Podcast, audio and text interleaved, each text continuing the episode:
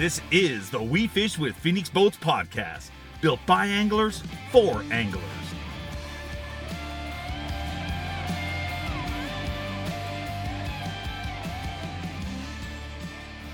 Hello, everybody. Welcome to We Fish by Phoenix Boats podcast. I'm your host today, Brian Travis. With me is my co host, Derek Duke Jinkle, coming all the way from Southern Illinois. The Duke. The Duke. And you guys may know that voice right there. We've got Gerald, the G Man Swindle, sitting here with us today. Fighting out of the blue corner, weighs in at 205 pounds of twisted steel, sex appeal, and bass catching ability. That sounded good. I made that up on the way up here. That did sound pretty good. And you got that blinged out G belt on right yeah, there. you know, that. son. Hey, hey, pimping ain't easy, and it ain't cheap neither. you, you know that didn't come from the dollar store. You'd be surprised. I think it did. Dollar General run a special on it. It was stood for manager. Jer, Jer. So it's got the G. That's right. Every year you're there, you get a different letter. Yeah, I get a different letter. Next year I have the A. He's gonna have the whole grill. That's You right. That's right. oh goodness! So what you been up to? You got a year, a lot of changes this year. Um, going going back to the elites, switching to Phoenix.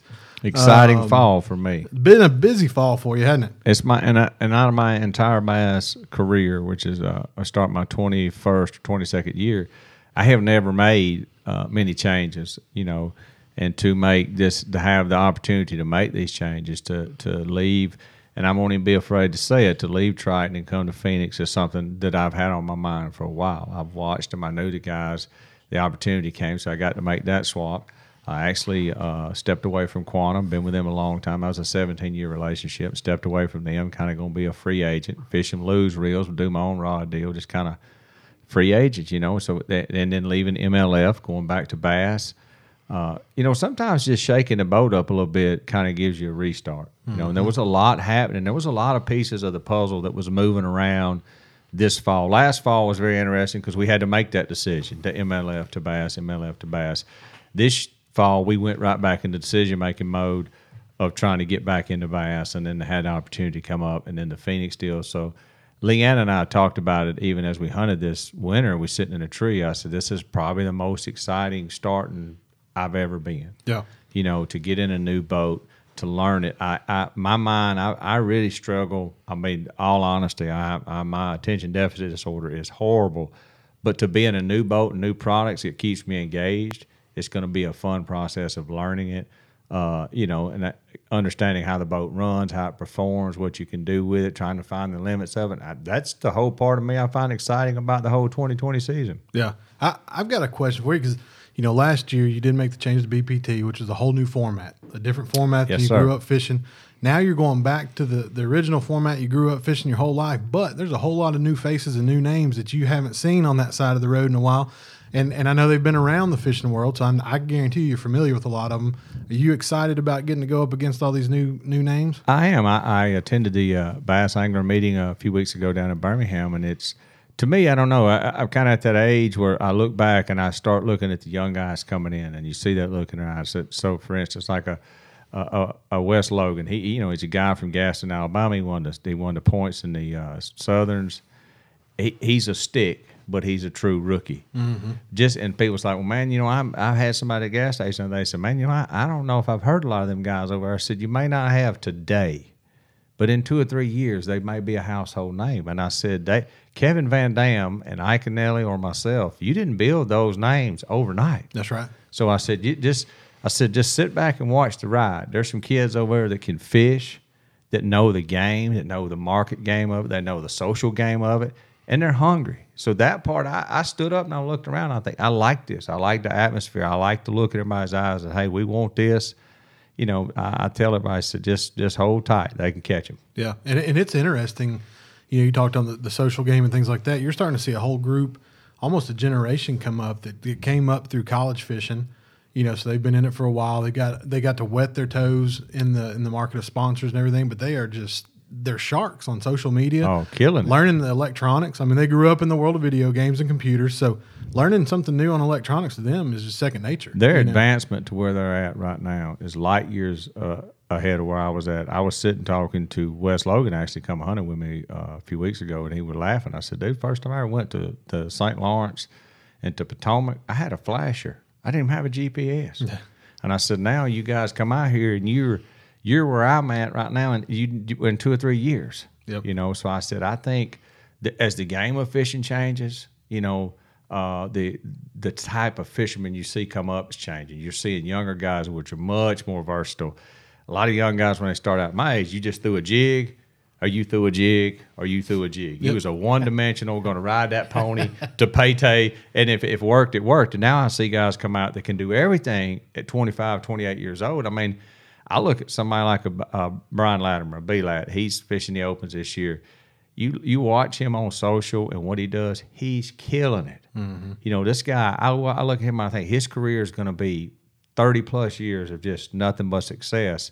And I'm like, that's my competition now, you know, and you realize you you gotta you gotta bring your game this year. I'm right. excited about it. I mean, I think I have aligned myself with the best equipment I can. I know for a fact the swap to Phoenix to what I'm going to get performance wise, to what I can depend on on that boat, to the extra fuel, to running that rough water. And I looked at her schedule. I said, I'm going to be as good an advantage as I can be at at my age. I'm still in great shape and I still love it. Yeah, that's a good thing. So, talking about that versatility of some of these younger anglers coming up, you do do you think that's driven off of the access they have to certain things, or what? Because I know me personally, I grew up. I learned what my dad taught me to fish. I learned what my uncle taught me to fish. Pretty I didn't much what I have. learned. I, didn't have YouTube to watch all these techniques. You know, My dad had an old hula popper and he just beat you to death with it. That's right. You know, he he could paddle a aluminum boat and just beat. I can remember a Mepps spinner. Man, I, that's that's so funny we say that, but all three of us sitting here, that's what you watch fish was your dad or your granddad. And now I look at a, a Justin Lucas,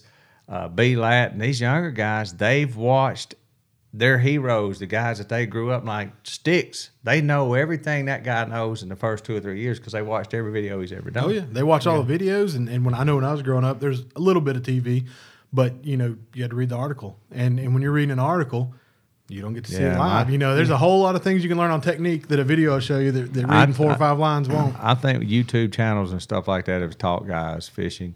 We used to say that, that time on the water was the most irreplaceable thing you could have. Yeah. You know, I say the same thing when driving a boat to maximize the performance. Seat time is key to really know what the limit is in the boat. But same thing with casting. Now, a guy can sit behind his computer and watch enough videos through the winter that when he sees that, he'll recognize it. He'll know, hey, I've seen this on the video when the water temperature was this, and they go to it. So I, I think they're, they're getting better. I think a 25 year old fisherman nowadays is a much better fisherman than I was at 25. Yeah, H- How uh, do you find yourself watching YouTube?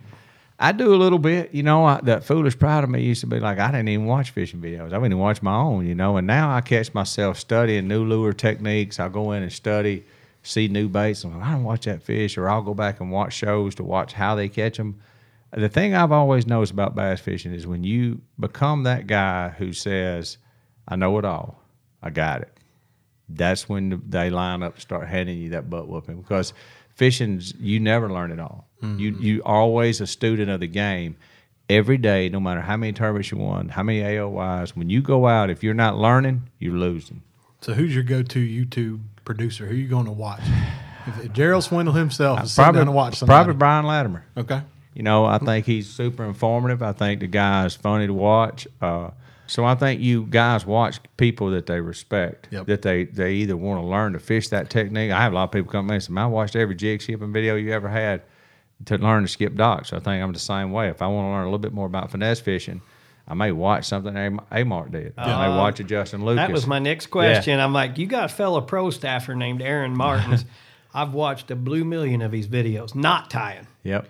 The man's got eight fingers, and they're all about eight inches long. 'cause I He's just know- tying knots. He can do it. He can do it. I wondered if you do. You, do you watch it? Like, I do you have a fellow competitor that you I do. I have a few guys that I really respect what they do, uh, their technique, and what I'm a guy that's like, I study people, not so necessarily like Aaron's technique of fishing, but I have studied Aaron much more than he'll ever know just as a person in general, just reading him. Sure. I watch what makes him.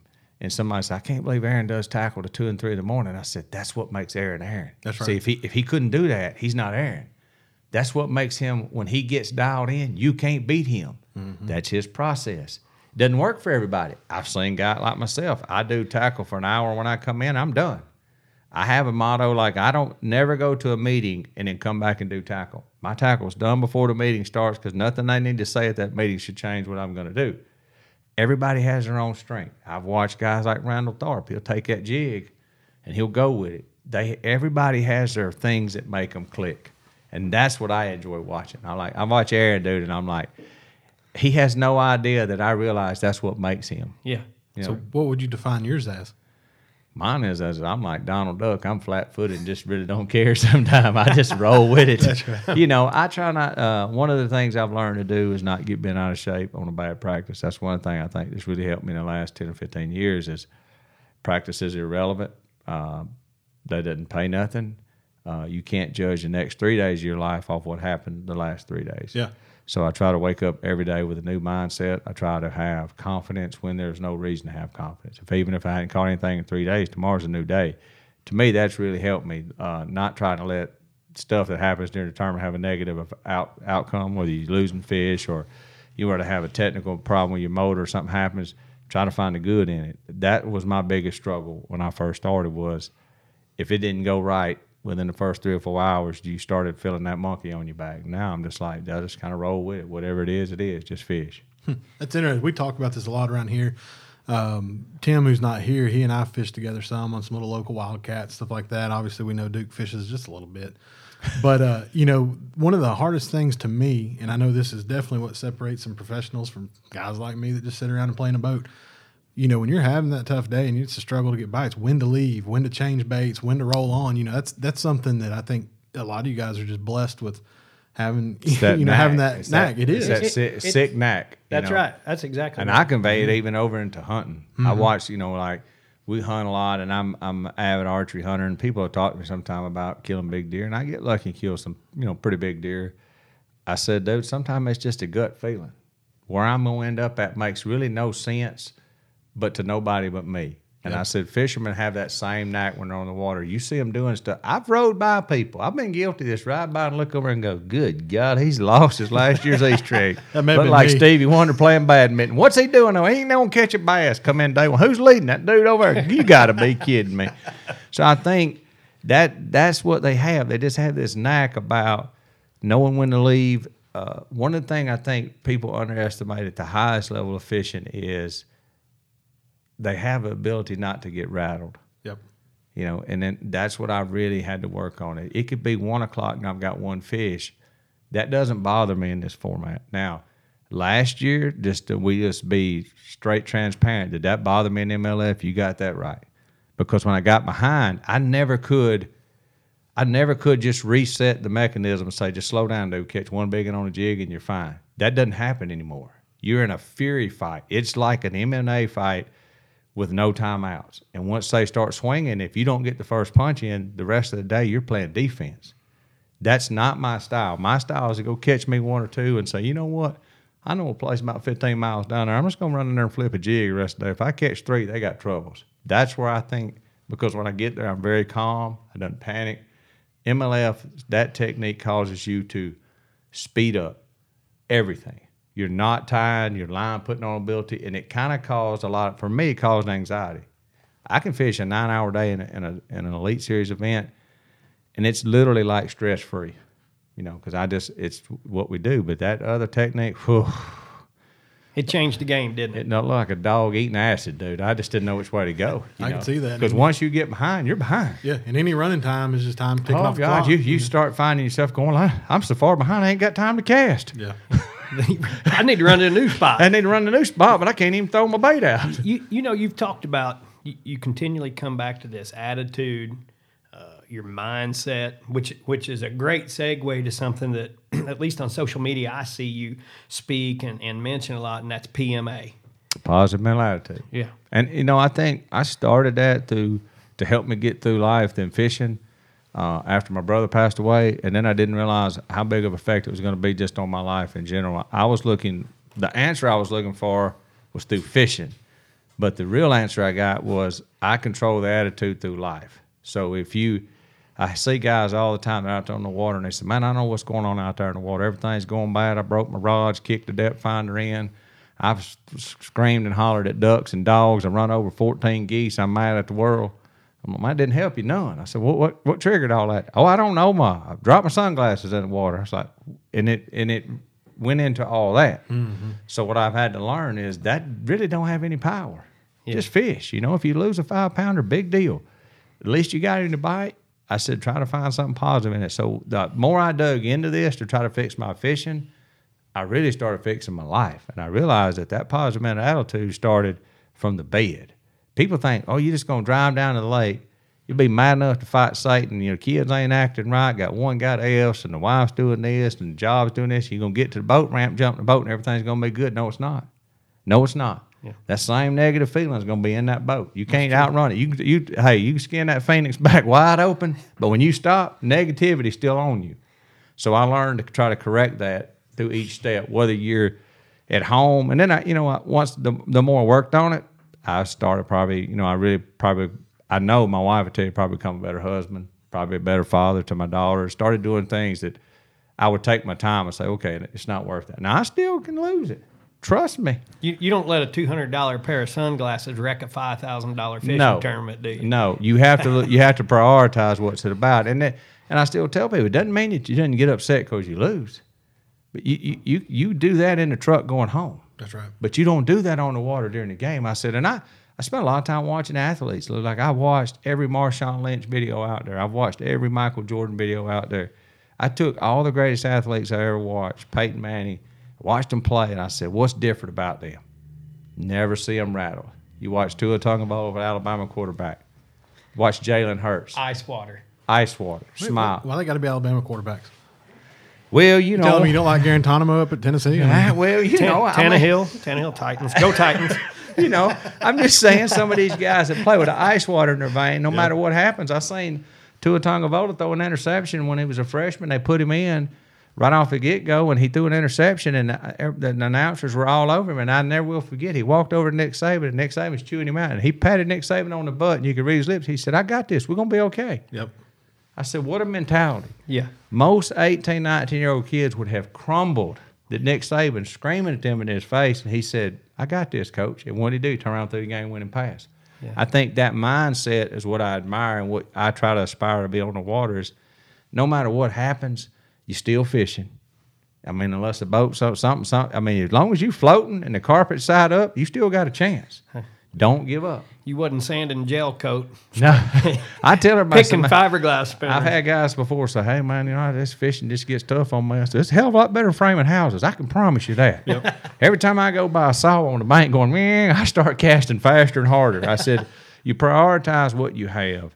We can make it stressful. Stressful fishing can be stressful. Golfing can be stressful. I I have talked to a guy about doing a, a whole full blog story about the stresses of archery hunting to bass fishing. I think that's archery hunting. I have more stress level than that than I do picking where I'm going to start the Bassmasters Classic because it's a limited amount of time. You're racing the clock, and every decision you make gives the deer one more advantage. I, I lose more sleep laying in the bed thinking what stand am I going to get in than I do like where am I going to stop to fish. you know, so I think that stress and that whole deal, you just have to kind of control it and say, you know what, I still have opportunity. I, my wife tells me all the time. She said, "Look at the good. You, you're hunting. Could be worse. You could That's be right. framing house." I said, "All right, so you got me." That's, that's exactly right. Brian Brian can tell you, you know, being a, a, a great businessman and work, working for this company, the uh, he has talents that go well beyond what I'll ever have. And I'll hand him stuff and be like, "Hey, you, what about this? What about that?" And he said, "Well, just hang on a second. We'll get that done." Cipher through it. You got to. You got to start somewhere. Cipher through it. But see, we just ain't giving Duke enough credit over here because they don't like, you know, he Duke is the brains. He, him, and Andy Stallings are like, they are the, they would be the butter on the pancakes, would it not? To Phoenix, I'd that like would, to be a blueberry. Okay, he Can could we- be the can I be the blueberry, and? Andy be the strawberries. These two guys run uh, for for anyone who's listening that don't quite know their position. Andy and Duke run the service truck out on the trails, and and the difference is, and I and I'll say this, even when I was with another boat company, when I come in that boat yard, if I had an issue, I watched all those guys get together and work. Andy Duke would help Kevin. They would help anybody. So it's like a big family in that service yard. That was a very appealing thing that I found. Like when I was my last couple years with Triton, I'd come in the boatyard and I would see Duke and I would see Andy. If you had a problem, they still there. You know, they still your friend. They still, and I'm like, man, this is the company I want to be with. You know, mm-hmm. these are these are my kind of people. They can fix anything, and it's a nice like coming up here today to pick my boat up. Duke just been rigging it. That's a that's a big piece of mind to me to know that a fisherman is rigging a fisherman's boat. Everything in there is going to be as good as he possibly can. Nothing's bulletproof. Nothing. There can always be something go wrong, but the comfort of that for me, night and day difference. Because when I go home, I got the utmost confidence that he did the best he could to get that boat into position, and in less than four or five days, I'll be leaving and go fishing an event. Would, you, would you care to text that to me? I'll send that big, big I wanna- I wanna- caps. I want to. I want to save that one. I'll tell you what I think's funny about that is that you picked on picked up on that and noticed that 'cause that's really a culture that that sets at home here at the plant at the office, um, and I think that goes to a lot of credit to, to Gary and Teresa for the team they've put together here. You know, we're we are a family. You know, we all work together, and yeah, we get a check for it, and we come to work just like other people. But it's a family to us. I mean, Tim and Jeff and I, you know, we hunt and fish together. We try to get Duke to go with us. He's too cheap to buy a license for for out of state to come with us, but we're going to get him there. Shout out Tennessee non-resident. Too high. It's three hundred. Right. I mean, but he, he ain't letting go of Too 300. high. Yeah. Have you bought an Illinois non-resident? No, because I'm a resident. Seven hundred. That's why I don't hunt there as a non-resident. That's why he lives in Illinois. This is four hundred dollars high. higher. you, you know, Jinkle has a has a large Jewish heritage. I'm just going to tell you, they're they're my they're they are my that's my heritage. Those are my ancestors. give three hundred. Son, them jeans running strong. They are, but Jinkle Schmidt. but it goes even past hunting and fishing. You know, there's several of us, our plant manager, and I've got some other friends in the plant that all our kids play sports together. You know, it, it is a family. We're a company, but we are a family. It's very appealing. That was one of the things that I've said over and over in podcasts since I signed on with Phoenix. Is when Leanne and I walked out of here that day and got in a car. She before I could say a word, she said, "This is our home, and we're not leaving." I said, "We're not leaving." I said, "This is what we've been looking for."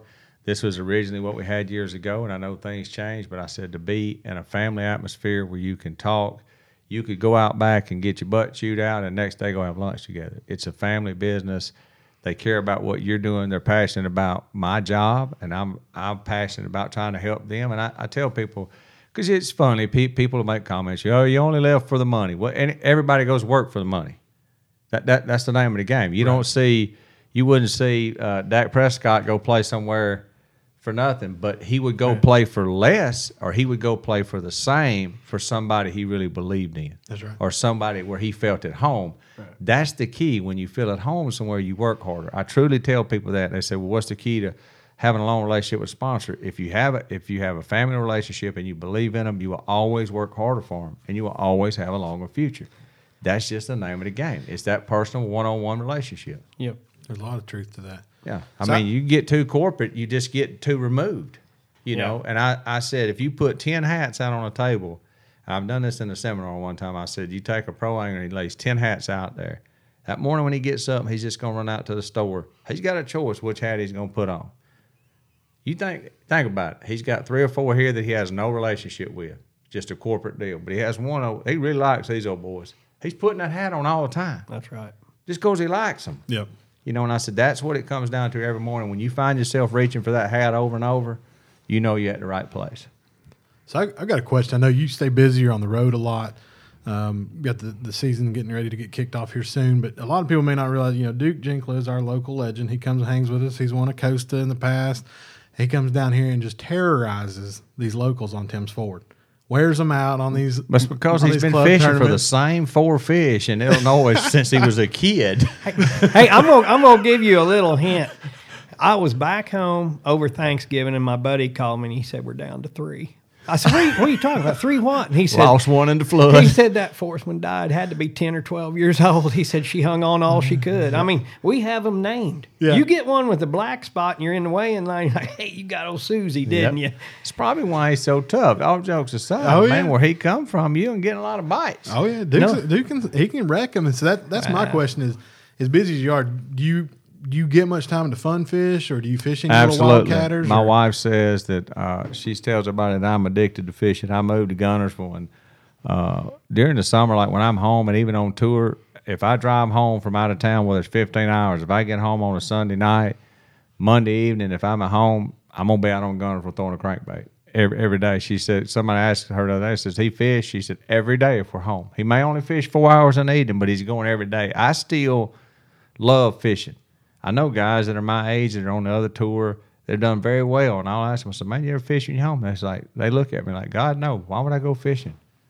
I'm like, "How could you not go fishing?" Love of the game. I still love fishing. Yeah. Yeah. I go all the time. I mean, I don't think I can shake that, and that's what I, I think. I judge that is to when, because people say, "Man, you, you know, have you ever thought about when you're gonna retire?" So when I quit loving it, you know, but when I'm home, I like fishing, man. I like catching. I, good question. You've led to another topic or, or another part of that that question.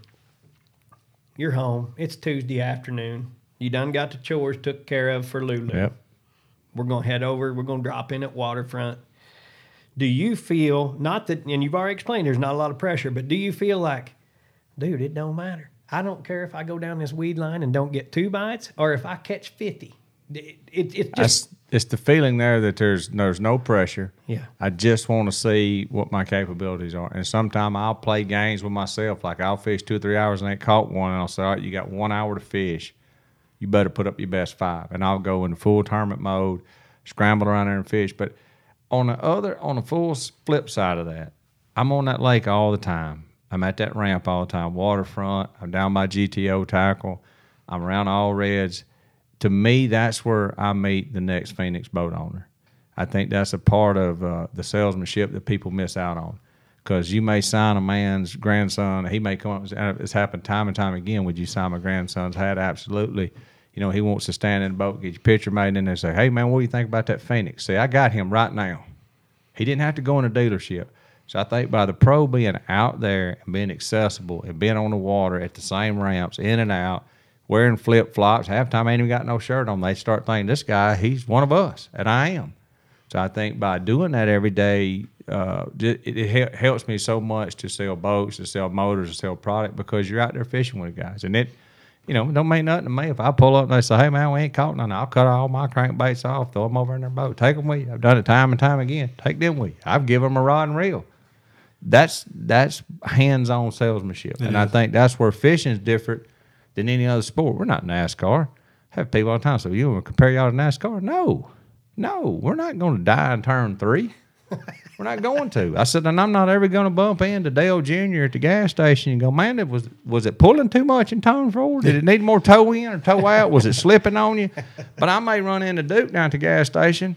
And if we didn't even know each other, he's got a Phoenix hat on, I got a Phoenix shirt on, I'm pulling my boat. He's hollers, hey man, they biting. See, we have something in common right there that started a conversation.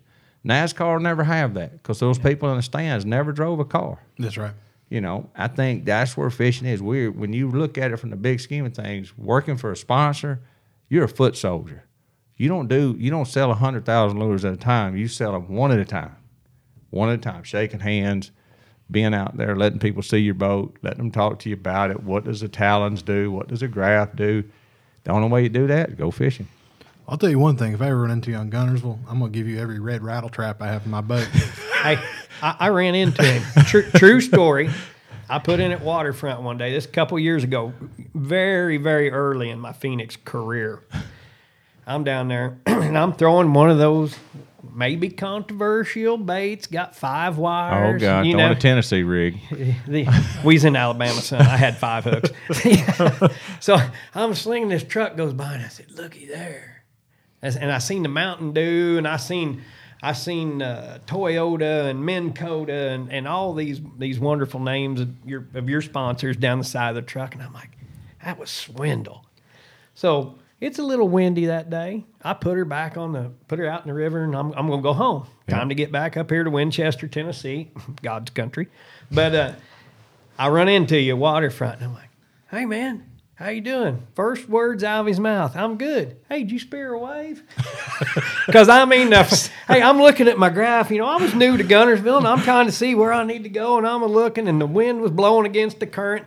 Captain looked- Nemo. Hey, oh, I looked up just in time to hear woof, Captain Snorkel. and and I had my rain suit on, thank God. But I get in there, and he says, "Hey, how are you?"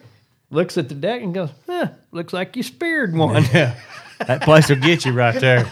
You get to reading. Hey, them GPSs, them big Humminbird graphs, they've caused more people spear waves. You get to reading that thing and daydreaming. Next thing you know, you're looking under the water, going, "Man, what happened? It's cold under here." I was choking, spitting up hydrilla. It was terrible. I got a, I got a hold of a uh, was it, it was a uh, barge wave. Headed back to waterfront. I came out of a creek, never saw the barge. It's gone. I'm rolling. All of a sudden, I was like, "Uh oh, there it is, boys." It's the Phantom Wave. That's the one that makes widow. It's the widow maker. All right, I'm going. to I'm going to switch gears right. because we like we like folks. Brian will attest. We like we like to hear about your fishing. We love to hear about your career. We also like to hear about the person. Gerald Swindle, and I've got one in mind. Biggest blooper fishing career. Biggest blooper fishing career. I mean, Go. could I write a book on him? I mean, you talking to a guy that's Give us been, top five. And I, I mean, I'll just kind of roll with it. I mean, I've been beat. I've been beat five to nothing by a dude with one leg. I've been beat my eyes out by a woman in the back of the boat at Okeechobee. I've been beat by a Clay Dyer. I've pooped my pants about fifteen times on the water during the tournament. You know, it just keeps going. I waited one day too late to jump out on the bank, sunk up to both knees, lost my shoes, pooped my pants. My back's bad. Took me three months to dig the mud out from under my toenails. I mean, I, people think was fishing a great deal. This can be awesome, man. But I said I've been shot at by duck hunters, found dead bodies. I said I've rescued people from fires. I said it. When, when I say I'm going fishing, it's never a typical day fishing. Never. I have seen and been in some situations where I'm like, how in the world? I was in Texas and went in to buy gas, pulling my boat one day, and the dude robs the store when I'm in there. Oh man, And there was a girl, a small girl at the back counter, and I got her behind the potato chips. I never will forget it. And I heard him screaming, and she's just, I guess her parents sitting there. She's probably seven or eight years old. And I just grabbed her. I said, Hey, you stand right here behind the aisle. And he's dragging that dude over the counter, and they're screaming. I got one of those big Lipton tea bottles out of there, those big glass ones. Yeah, yeah. And I thought, man, I've seen my uncle get hit with a Mich Ultra bottle, and it wasn't good. I said, I'm always a parent. I've snuck around there on that cheap section of the store, like on aisle one, where like they got the one quarter oil and the air gauge for Yep. fifteen hundred dollars. That's, that's right. And I'm like two steps from like making a home run swing on this dude, and the cop's looking at me behind the ice machine. He's got his gun drawn, and he's nodding his head to me like, "You got him." And I'm like, "No, you got you got the gun. you got the gun. Yeah. I'm just trying to help you." So we get him. He got. I didn't have to hit him. The cop come in. We get him wrestled down. He puts the cuffs on him, and I just get my truck and I'm driving off. And Leanne calls, "How's it going?" It's good. just another day of fishing on the road. You know, I just I think when you say you fish for a living and you travel that much for a living, you're on the water that much, there's stuff that just happens that you just shake your head. You're like, can't believe that just happened. I just know. I mean, I've seen it all. The fabric of America is a pretty cool piece of fabric. Good Lord, I have seen. I've heard every fishing story. I've stayed in hotels where they've gotten shot in the room next to me. I mean, it's just part of it. I've I was hooking up New Orleans and they're stealing the car beside me. I'm talking about the dude stole the car and I'm three foot from him. He knocks the window out and he looks at me and he goes, "You got a problem?" No, no, didn't like the car anyway. I just kept rolling the winch down. I'm not gonna say a word, dude.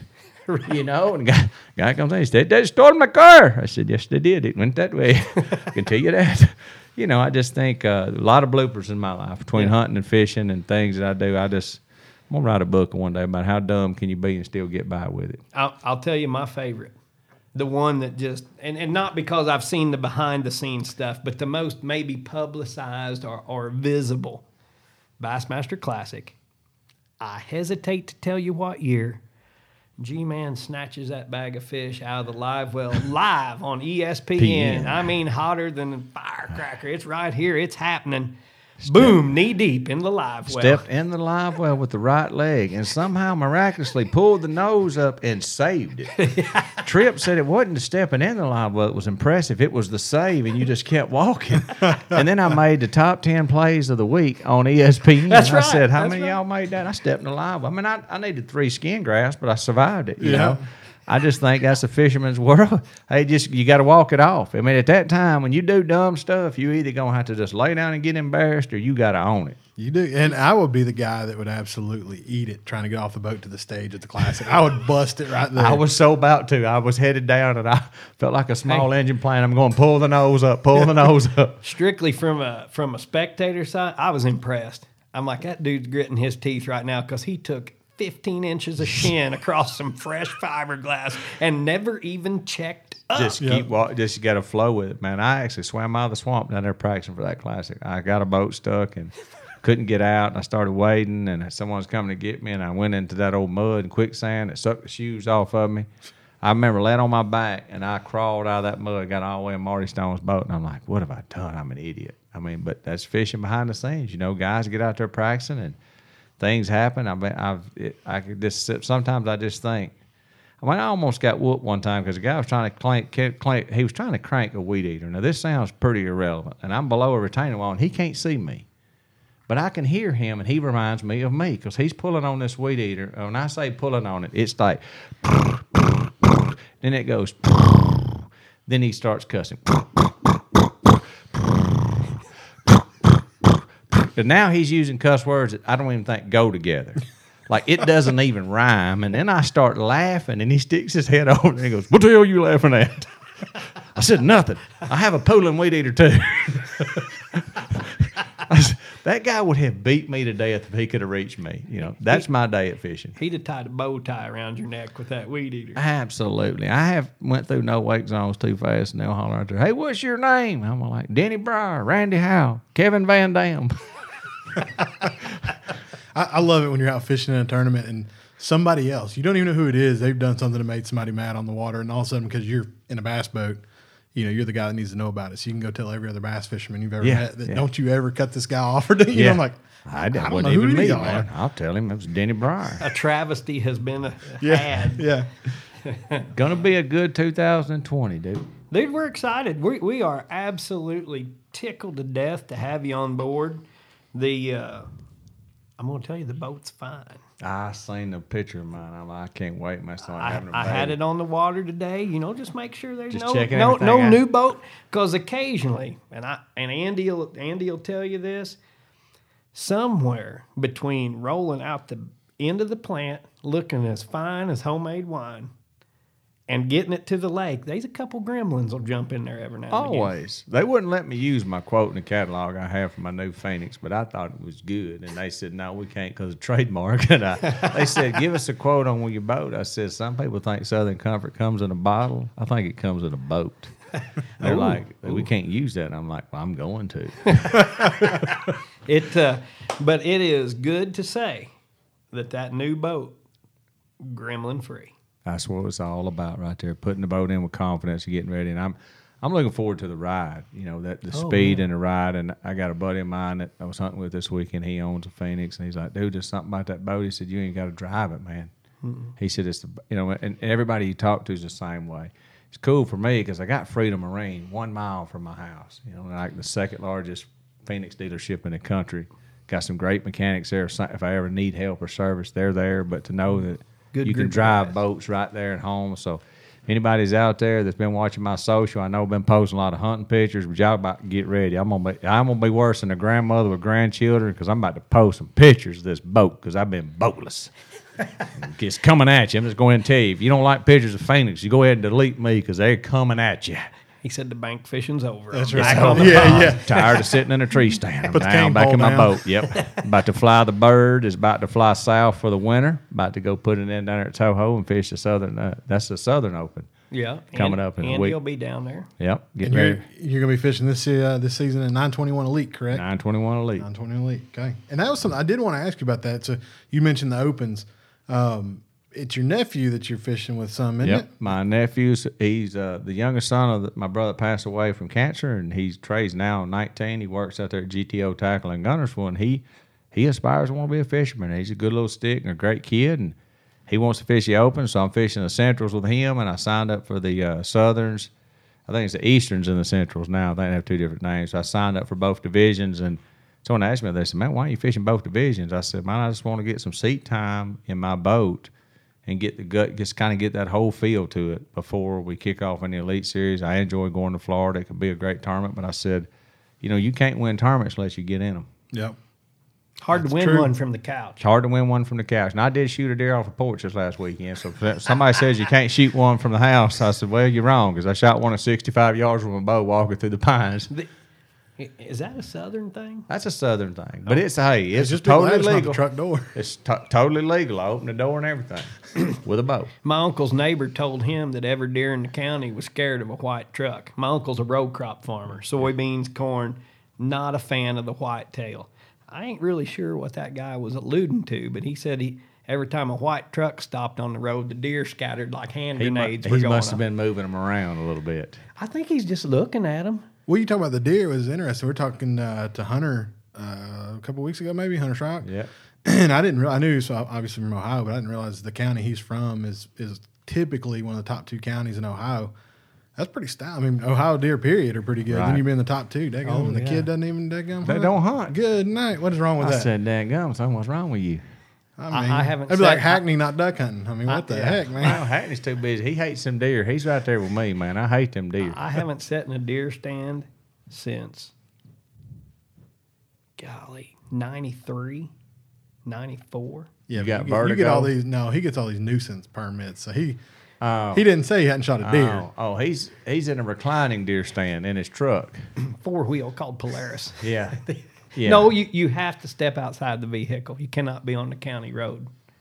That's what the paperwork says. And he makes fun of us rednecks down here. yeah, and we're rednecks. Hey, listen, I'm telling you, I got some- I read the playbook. I read got the- some uncles that have shot him at running over forty with a 30-30. That's The pretty truck. good. You come in with that drop on that 30 30. You got to, you got to hold it and, and lead them both with a truck. I said, y'all are some rednecks. I, I saw a white truck. I won't say whose. Had a bullet hole through the mirror. You just got to be careful when you're swinging. I'll tell you something I would love to do. This will never happen. So kids, don't do this. I would love to be laying on the front deck, somebody driving the boat, and just pick up some mallard, just flying right across there, just get right up beside them, just pop, pop, pop. Get him with a dip net. Love it. I've heard some stories about some, some guys getting some ducks with dip nets. I had a coot. Uh, I had a coot go between uh, me and my co-angler. Just missed that mercury motor. Oh, by I'm gonna inches. get me some coots. When I go to Toho, it's my it's every day. If I don't get a limit of coots, I'm gonna be upset. Now that my boat's faster, can handle better, them coots don't stand. I'm liable to have to get two hunting licenses this year You- well, because just I'm re- gonna mow them. remember the limit, and Randy Blockett probably won't like that. Coot, well, I don't care. Coot life matters. I'm gonna run them down. I don't care. You you see me coming at a high velocity of speed, get on up, move along, little doggy. Get more than six inches off the water. yeah, you're gonna have to lift. There'll be little water rooster tails everywhere, and you'll hear. I like fishing down there and them duck hunters pop up. You go over and flip them out and they'll pop up and they'll go, duck hunter. I'll say, bass fisherman. you know, because they, they float around in them little tubes Yeah. and ain't nothing sticking up but their head. There ain't nothing And they screams got a- gator bait worse Right. than a. And they got a palm leaf over their head and two decoys out. And I'm over there. I, I like, I went to flip one of them last year. I was going to flip him. It looked so good. He goes, hey, duck hunter. And I was, oh, bass fisherman. My bad. Dude, you got here in the middle of nowhere. How did they not get eaten by a gator? Why would you do all that to eat chicken liver? It'd be different if they taste like lobster. I was, I'll have to say, hey. we'll get some duck or goose that Duke Jinkle has cooked. The Son, goose, the goose kebab. Hey, Now here's my barometric reading on this. This is my barometer. Ah. when the ladies in the front office get excited because you're carrying in a tray of fresh cooked goose kebabs, I mean, like, oh, do I get one? Do I get one? Ah. They're good. I'm telling you, make your I've tongue ate- beat your eyebrows off I've your ate forehead. a lot of duck and it tastes a lot like the lab's rear end. I went and got them. So I'm gonna, I'll give you a chance on it. They must have gave you all the mergansers. Well, I think I was eating coot feet. Yep. that's probably Louisiana. Was you in Louisiana? That's a Cajun thing. Yeah, that's Cliff right. Crochet could eat coot feet. I have no doubt of that. I don't even know the man, but I ha- I saw him in the yard a couple times. I have Hey, no hey, doubt. you gonna know him now because LSU got a good football. Yeah, yeah, team. they do. They- he's down there with Bobby Boudreaux going, ah, they have football, man. You know football. Home and way you make it. yeah, I don't think nobody's gonna beat them neither. The uh, what what what was that character in Waterboy? The man in the bib overalls. That was the coach. Yeah. Yeah, he's at home and where you make it. Yeah. I, I'm, I'm going and call it. And, and nobody's going. Clemson's good. They can't beat LSU. I think LSU's by far the better team. I'm, Dabo makes me. Dabo can coach. son. Dabo, Dabo can coach. But I'm gonna tell you something. That Burrow Burrow's a baller. He is. How much longer are you going to have a coach down in Alabama? How long is Saban going to I stick don't around? know, man. I think he's gonna be there. I, I'm the guy that's still saying Tua's coming back. Everybody said he's going pro. I said no, he ain't. Lost too much money. Yeah. You know, he knows if he comes back. Look at what happens if he comes back. If he comes back and plays healthy, they were to win a national championship. He'll have a chance for the Heisman. He'll be the most Stock famous player that ever played there. His stock will be so high if he makes it two years and probably can retire. Yeah. Right How- now, I think he's he's not going to be well enough to try out, like in the draft. He's Right. not going to be able to go do his deal. So I, you know, Dylan Moses said he's coming back. Hmm. So I think now that that, I just think you're going to see more of them guys come back. I don't think Saban's going nowhere, man. He's he's still stacking the cards, but you know he got out coached, dude. The guy, the Auburn out coached him. I mean, that's just mm. all it was too. They had a couple trick plays, outcoached him, outplayed him, you know, and then Auburn goes and gets beat by a pudding gopher. What's what's up with that? You know, I don't How know. can that Tim, happen? so Tim is a diehard Auburn fan. I got a phone call that afternoon. Well, you ain't an Auburn fan. God, well, like, I'm know. thinking, how can Auburn play that good against Alabama and get taken down by a groundhog? I'm I'm going to tell you, I'm from Southern Illinois, home of high school basketball. I mean, that is That's that it. is the sport, and we have not figured out how to dribble that little brown thing with points on each end. It just No. it'll get away from They you. get you away from you every time. There's no hoops out there. Nope. So I don't really know much about this game called foosball, but uh, Foosball. Here- here's all you need to know SEC is all that matters. they usually pretty good. Uh, Yeah. Auburn let us down. Big Ten, go Big Ten. Big well, Ten. I'm struggling. I'm a diehard UT fan. And I'm not gonna lie, it's been a rough few It's years. a I rough think we're on the right track. I think we're starting to get there. You know, a lot of people were just terribly upset at the start of this season, and it did not start well. But I'm telling you, they finished strong. You know, he got those boys believing and buying in. and He's got a two or three year job ahead of him. That's right. It, you don't turn a program around like that in a, in a year. Nope. You know, he's going to have to really work on it. I think you're going to see him get better and better. I think you're going to see Alabama. They're pulling some strong recruits. They got a JUCO cornerback they got this year, so they got another quarterback that was like the most sought after quarterback in the country. But I say we need linebackers. We got plenty of quarterbacks. Well, it's tough whenever Butch Jones tells uh, Trevor Lawrence go somewhere else. Yeah. You know, Yeah. it makes it a little tough to build a program. Yes. nah, we don't. You pretty good? Yeah. Nah, we don't want you. Yeah. Go somewhere else. God, that dude can play too. I'm telling you, he's a gamer. what worries me unreal. Mm-hmm. about him is he's a gamer. He's a winner. So I think LSU and there's going to be a great game. But if LSU plays what they're capable of playing, I think they'll beat Clemson by two touchdowns. I, I think they might because what Coach O, in my opinion, what he's done, they've always had a powerhouse defense. LSU's been able to shut people down, and I think he sat back and said, "You know what? You know, somebody else can shut us down too. We can learn how to play offense. Yeah. Daggum, we'll pull win some football games, Yep. and they have been. they sure did it. They've been running it up. I got one last question. I didn't do Since it. I don't understand, he I says I'm it. innocent. Nobody got pictures. The uh, we're going to lake. To, we're going to the lake. I don't care what day of the week. Okay. Let's call it springtime because springtime's coming. Yep. Yep. We're stuck in winter, but springtime's coming. Five rods. Yep. What, what you gonna tie on? Jig, three eighths ounce balling out brown jig with a zoom green pumpkin twin tail or a Z-Craw for a trailer. Sixteen pound sunline stays the same always. I'll have on some type of finesse spinnerbait, uh, like my new boss bait spinnerbait, little double Colorado, something just a fish finder. Um, I'm gonna have on a DT6, probably two different colors. I don't go nowhere without throwing them. It leaves me one rod. If it's spring, I'll have a jerk bait on. All right. There you go. Sound like you Travis. thought about that a time or Yeah. two. That's J E R K B A I T. Get Yeah. that wrote down. The jerk, the jerk bait's hard to beat in the spring, you know, and the, the DT6s has still got the tight action, so it's great cold or hot water. It's a great fish finder. It's easy to fish. You know, a jig is just something I keep out there.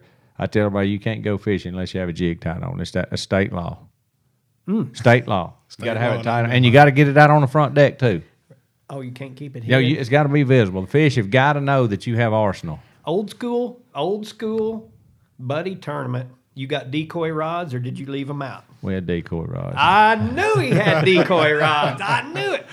I'm gonna, Yeah. I'm gonna tell you right now, my three go-to decoys: rattle trap, drop shot, and a DT10. Why'd you have to bring uh, up the rattle trap as the D? Come on, man. yes. That's I'm telling you right now. There has been more folks throw eyeballs up here on my boat, and I said, I hope they're looking at that old beat up trap I drug down the road on the way to the ramp.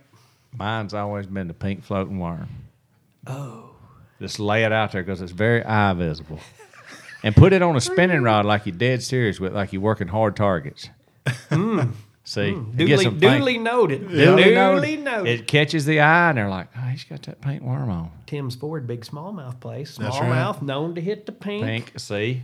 Oh, Then what you going to do is some guy's going to come in with 31 pounds and go, I seen that paint worm on Duke's exactly deck. right. Tied it on, caught 31 pounds. That guy's good, man. You can just look at his lures and win. I believe, right. I believe that's one of them old Homer Simpson moments where Yeah. you go, "Doop." Oh, So, that's it. so I know we're, we're trying to wrap up here. Can you you have any impersonations of anybody on the elite series, the pro level? You you nailed anybody's? Do I do pretty good Bill Taylor, I tell you that now. I heard FLW Outdoors. He said, uh, boat number one, boat number to Scott Martin, where you at? Pull up here at the front, son. You know you're always in flight number one, Scott Martin. Y'all go out there and have a good time, folks. This is a FLW. Well, it's sportsmanship's number one thing. Kathy, where's the pancakes at, Kathy? Pancakes. Boat 17. Everybody in the Phoenix, y'all going to be in the back. No, we're we're in front this year. Okay, Phoenix, y'all come back to the front. Scott, you're going to be in a ranger. I'm going to need you to get in the back, okay? In the back. Brian Latimer, where are you going? Get in the back. It's my best Bill Taylor. hey, that, I, Brian, I don't know if you know Bill. That I've met him. I've met him. solid nine point five out of ten right there. And I call him and do it. I'll call Bill and do it to him, and he just gets tore up. What, what's it? My nephew always says, "Nailed it." Nailed it. All right, we're gonna let you get out of here, pick it, up the new ride, and uh, hit the up. road. Good, for- good to be on. I'll be back. 2020. Here we come. Appreciate All you. G. You Good got it, luck. man. Thank you, G.